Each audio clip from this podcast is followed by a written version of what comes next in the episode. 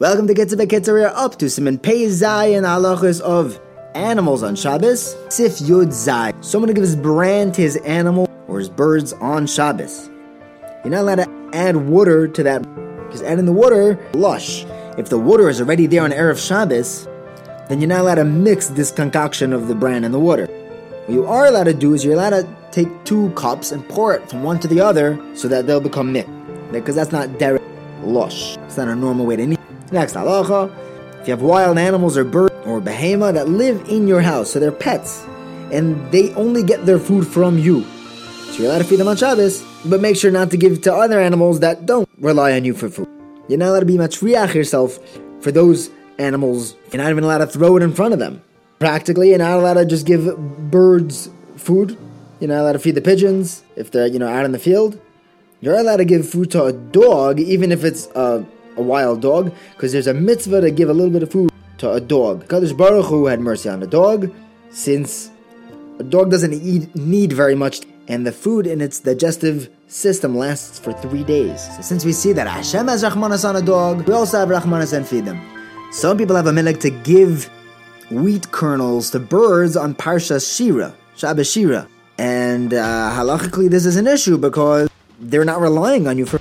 It's nice that the birds sang along with us by, when we sang Oz by, by uh, But since they don't rely on you for food, it's also to feed them on Shabbos. Feed them Erev Shabbos. Next halacha, you're allowed to invite a guy into your house to eat with you on Shabbos. Even though on Yom Tiv it's usher because you might add food that you're cooking on Yom Tiv for the guy, on Shabbos you're not allowed to cook, so you're not going to cook extra for him.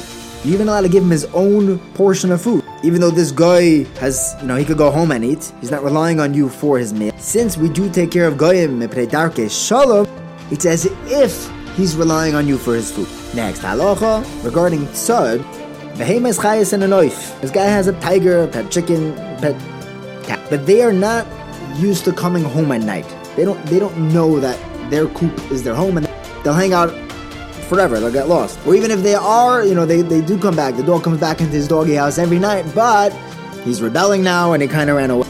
You're not allowed to bring them back in into their coop or into the house. That's tzad. Bringing an animal under the sphere of human control is also even if they're in that or in their enclosure, you're not allowed to close their door because that is trapping. But if this animal is already comfortable in your house and they're domesticated, so every night they come back into their shelter and they go out whenever they want. But I'm just worried, you know, maybe someone's gonna steal my chicken, someone will steal my tiger. So I'm allowed to nudge them along so that they'll go into a guarded area, not allowed to actually pick them up because they're muksa. Right. Moshe says you're not even allowed to, even even your pet is muksa, you're not allowed to move them on Shabbos. Next halacha, you're not allowed to deliver an animal on Shabbos, even if you're just trying to help out the animal. You know, so you want to catch the newborn so it doesn't land on the floor. That's usher. You're allowed to ask a guy to help though. Next halacha, if a guy has a an injury and it's causing him a lot of tsar, so you're allowed to smear a cut with oil, even though it's going to heal. But if this cut is already healing and it's just in the last final stages, and the oil is just to make it feel better, it's just giving it a, a comfort. It's not actually getting rid of pain. Then at that stage in the injury, it's usher. If the animal ate a lot of karsh, in English it's vetches, it's uh, some leafy plant that they use for. So he eats something like this, but he eats way too much of it, and he's having uh, digestive issues. So it's causing him tsar. You're allowed to have it run around in its pen so that it'll get all tired out, and that is uh, refuah. If it has some congested blood, you're allowed to put it in water cool it off. That, that takes care of the congested blood, apparently. If there's a safek that if you don't let the blood out, it might die, you're allowed to tell a guy to do an animal bloodletting. Just like any other refuah that you're allowed to do for an animal through a guy. Mishnah Berurah says that even if the animal's not in danger of dying, if it's just in tremendous pain, you're allowed to ask a guy. But for a Jew, you're not even allowed to do an issur d'Rabbanan, even for an animal that's going to die. Go, go find the guy to do it. Have a wonderful day.